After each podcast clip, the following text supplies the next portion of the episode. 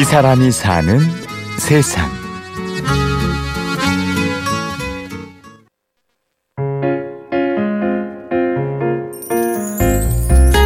제 이름은 임하영이라고 하고요. 올해 스무 살이 되었는데 여태까지 학교를 하루도 다니지 않았어요. 한마디로 말하면 굉장히 호기심, 지적인 호기심이 많은 사람인 것 같아요. 한국에서 태어나 학교를 한 번도 다녀보지 않은 스무 살 청년이 있습니다. 제가 일곱 살때 물어보신 거죠. 계속 유치원을 다닐래? 아니면 엄마 아빠랑 집에서 공부할래? 저희 부모님께서는 되게 평생 동안 모범적으로 공교육을 받으셨어요. 그래서 초등학교, 중학교, 고등학교, 대학교 이렇게 되게 모범적인 학생이셨는데 어느 순간 이런 고민을 하신 거죠. 오랜 시간 학교에 다니며 배운 것들이 삶을 정말 풍요롭게 만들고 있는지 깊게 고민한 끝에 부모님과 하영 씨는 학교에 가지 않기로 결단합니다. 워낙 저희가 홈스쿨이라는 걸 시작하면서 도시에서 조금 그 변두리 지역으로 이사를 갔었거든요. 그래서 산도 있고 뭐 좀만 걸어가면 논도 있고 그래서 항상 그 곤충들 관찰하고 뭐 올챙이 잡고 달팽이 키우고 그러면서 재밌게 보냈던 그런 기억이 나요. 학교에 가지 않는다고 마냥 놀기만 했던 건 아니었습니다. 초기에는 엄격한 스케줄로 집에서 공부를 했다고요?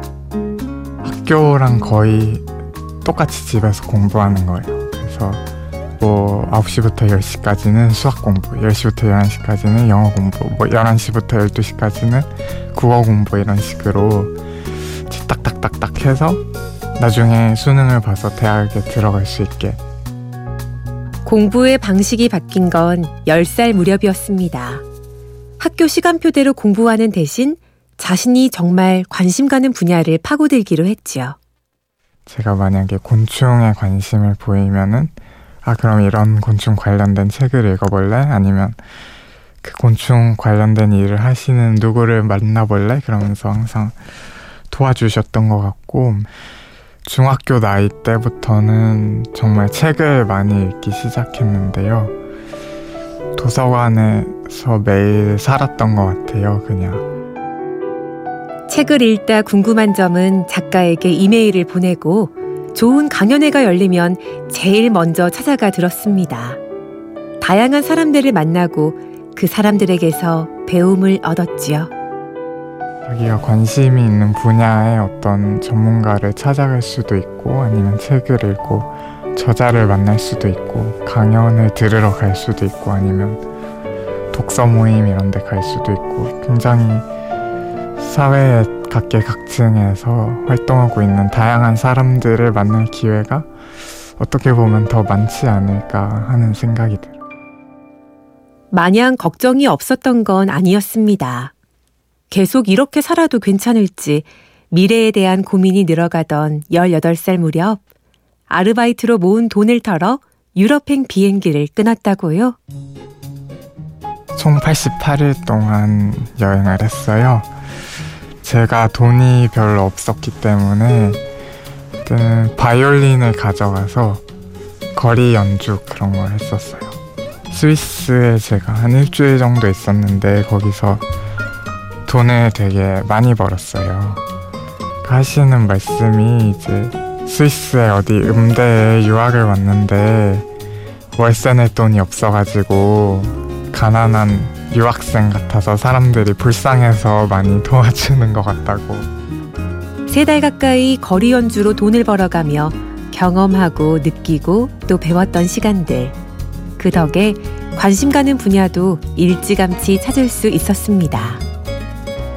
정치학을 공부하고 싶거든요. 왜냐면 저는 정책을 만드는 일에 굉장히 관심이 많은데 정치를 아는 게 굉장히 필수적이고 그런데 정치학을 가장 잘 공부할 수 있는 곳이 어디일까 생각을 했을 때 저는 그래서 아 프랑스로 가야겠다. 하영 씨는 앞으로 프랑스에 가서 본격적으로 정치학을 공부할 계획입니다. 학교는 하루도 다니지 않았지만 꾸준히 배움의 길을 걸어온 하영 씨. 그가 생각하는 공부란 어떤 걸까요? 그러니까 흔히 공부 잘해 이런 질문을 던지잖아요. 개인적으로 제가 생각하는 공부는 인간으로서 무엇을 해야 할지와 무엇을 하지 말아야 할지를 배우고 또 본인이 관심 있는 분야를 스스로 찾아서 탐구하는 그런 게 살아있는 공부가 아닐까 싶어요. 이 사람이 사는 세상, 세상을 학교 삼아 배우는 사람, 임하영 씨를 만났습니다. 지금까지 취재 연출의 박정원, 내레이션 임현주였습니다.